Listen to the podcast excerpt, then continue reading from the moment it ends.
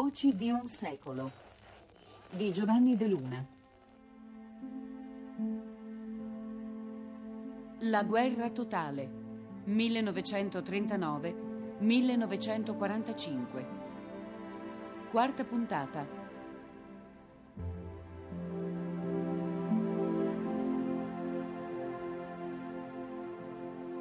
Hirne erdenken, die Hände vollenden.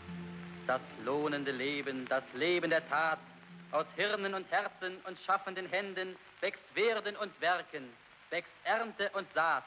Es pulsen des Lebens erwachte Motoren, zur Arbeit erkoren, zur Arbeit geboren. Die Arbeit ist Blut und die Arbeit ist Licht. Soldaten der Arbeit. Die Arbeit ist Pflicht. Subito dopo la sigla di questa quarta puntata del consueto appuntamento con la guerra totale avete ascoltato un poeta nazista, Niren, declamare la sua Sinfonia del lavoro.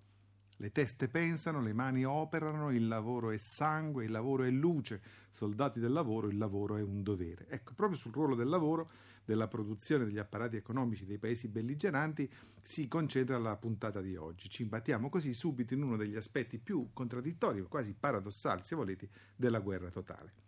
La necessità impellente di vincere la guerra quindi capovolse orientamenti ideologici consolidati, varò inedite alleanze e determinò anomali schieramenti politici. Una di queste anomalie rimbalza dai microfoni della radio proprio perché soltanto la guerra totale poteva compiere il miracolo di far parlare Stakhanov ai microfoni della BBC. Beh, è proprio questo. Ascoltiamo, questo è un reportage dell'emittente inglese trasmesso il 24 luglio 1941, a poco più di un mese dall'attacco italiano scatenato contro l'Unione Sovietica. Qui un operaio di una fabbrica inglese di carri armati si proclama orgogliosa di aver lavorato a favore dei compagni sovietici. Every worker in the big tank factory where I work has been as keen as mustard this week. Not that we aren't busy every week, but somehow from the very beginning of last Monday morning's shift, there's been a new spirit in the air. Ogni lavoratore della grande fabbrica di carri armati dove lavoro io è stato attivissimo questa settimana. Non è che lo sia durante le altre settimane, ma in qualche modo, sin dall'inizio del primo turno di lunedì scorso, c'è stato uno spirito nuovo nell'aria. Non mi ricordo niente di simile dai tempi di Dunkerque. È la settimana per la Russia, dicevano tutti, e se mi scusate il gioco di parole, è stata una settimana russa durante la quale nessuno ha russato. Dappertutto ci sono grandi manifesti con la scritta Carri armati per la settimana russa, un carro armato su due è destinato alla Russia. Ci sono anche decine di scritte non ufficiali che i lavoratori stessi hanno tracciato col gesso su muri, porte, pavimenti e macchinari. Lavoro per la Russia, aiuto per la Russia, carri armati per la Russia e la V di Vittoria, beh, sembra che ce ne siano ovunque, a migliaia. Ora, come molte altre donne lavoratrici, io sono addetta alla produzione di parti piccole. Penso di farne circa 75 al giorno di solito. Ma sono orgogliosa di poter dire di aver superato ieri la mia quota e farò di tutto per superarla ancora entro la fine della settimana. A tutti i miei compagni dico continuate così. Cerchiamo di battere il primato per la produzione di carri armati questa settimana.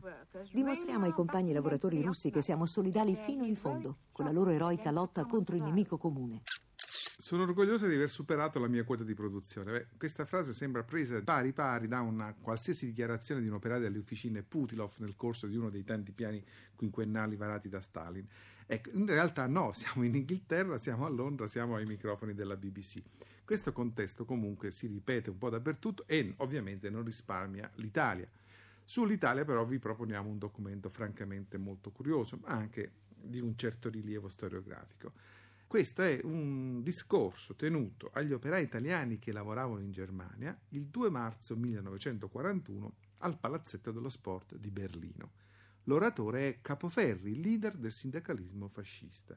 Bene, sui lavoratori italiani in Germania, i lavoratori volontari e quelli che, come dire, andarono volontariamente a lavorare in Germania negli anni tra il 40 e il 43, soltanto recentemente la storiografia è intervenuta con opere di grande rilievo come quelle di Brunello Mantello, Cesare Bermani e molti altri. Per anni questa è stata una sorta di zona grigia del dibattito storiografico, nel senso che si si era occupati molto della deportazione, si si era occupati molto del lavoro coatto degli italiani in Germania, ma non di questa dimensione del lavoro volontario. Questo discorso di Capoferri, come dire, connota quel tipo di eh, lavoro, quel tipo di eh, manodopera eh, andata volontariamente a lavorare in Germania con un connotato ideologico che francamente noi ritroviamo inaspettato. Sentiremo qui questo appello di Capoferri alla lotta contro le plutocrazie, alla lotta contro l'oro, una sorta di anticipo di quello che poi saranno i temi della Repubblica Sociale. Proprio da questo punto di vista il documento si eh, raccomanda per la sua importanza e la sua pregnanza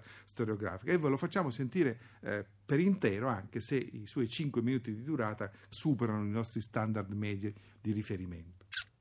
Io desidero, camerati, di approfittare di questo nostro contatto per ricordarvi che voi dovete sentire l'orgoglio, la fierezza della funzione che siete chiamati a compiere qui, nella nostra amica ed alleata Germania.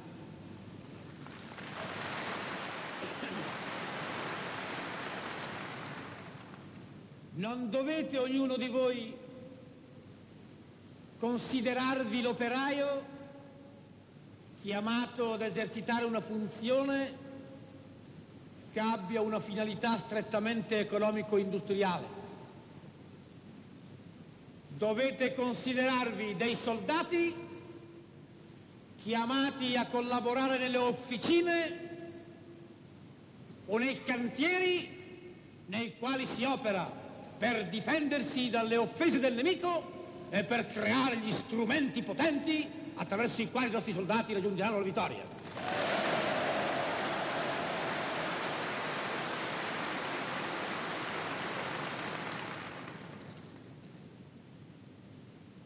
Dovete considerarvi, come diceva il camerata ministro Cosmelli, Dovete considerarvi dei soldati, degli uomini mobilitati, così come del resto lo sono gli operai che lavorano negli stabilimenti ausiliari nel nostro paese. Chiunque lavora per la guerra deve considerare che la sua funzione è strettamente connessa alla guerra medesima, la quale, in nome delle altissime finalità per le quali la si combatte esige da noi l'estremo sacrificio fino a quello della vita.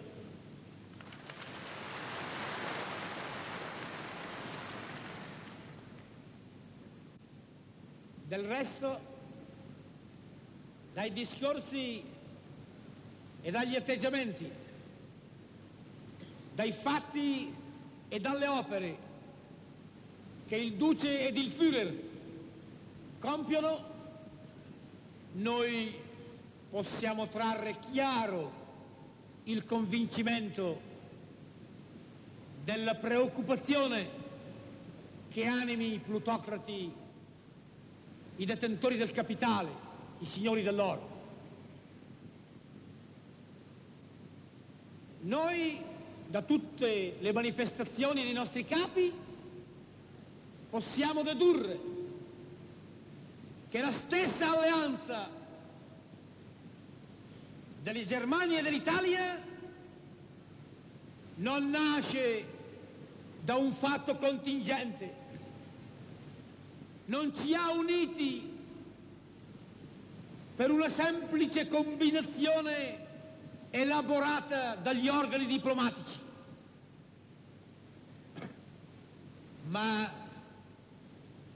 l'unione è consacrata dalla volontà e dall'idea di creare per i popoli un ordine che assicuri ad essi una vita più comoda in relazione con la giustizia, con quella giustizia sociale in nome della quale si sono compiute tante speculazioni e tanti sacrilegi.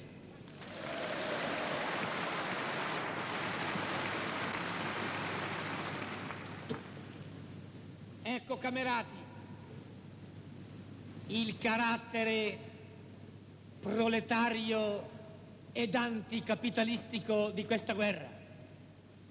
Ecco perché ognuno di noi deve sentirsi un propagatore di queste verità di queste necessità dal superamento delle quali dipende la possibilità di realizzare quell'accorciamento delle distanze che è la ragione fondamentale della rivoluzione fascista e della rivoluzione nazista.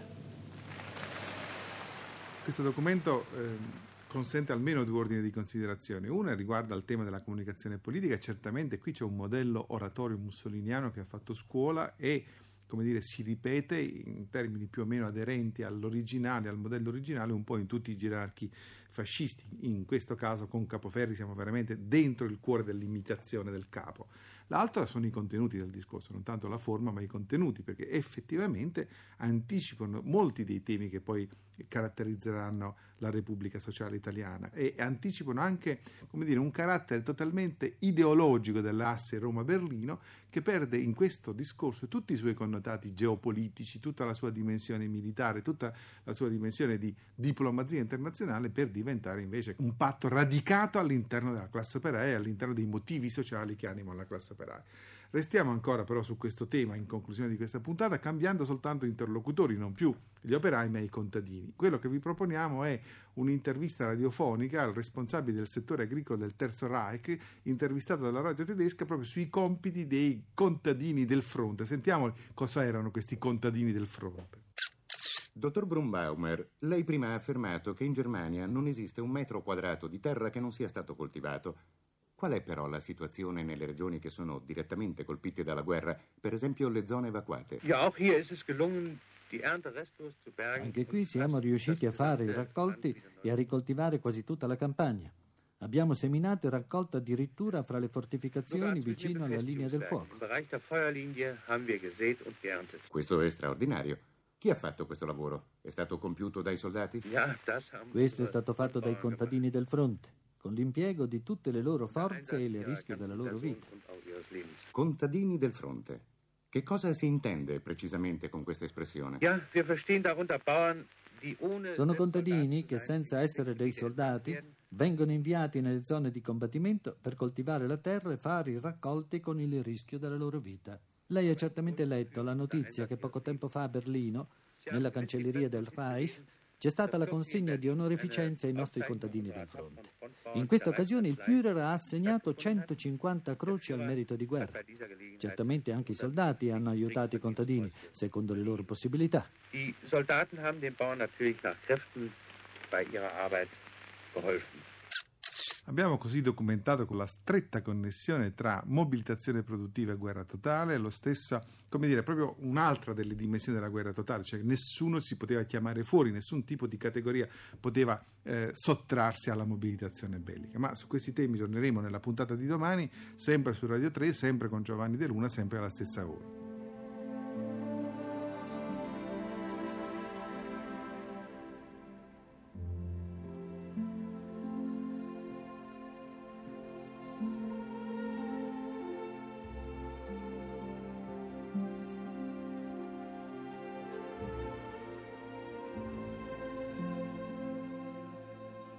Per il ciclo Voci di un secolo abbiamo trasmesso La guerra totale 1939-1945.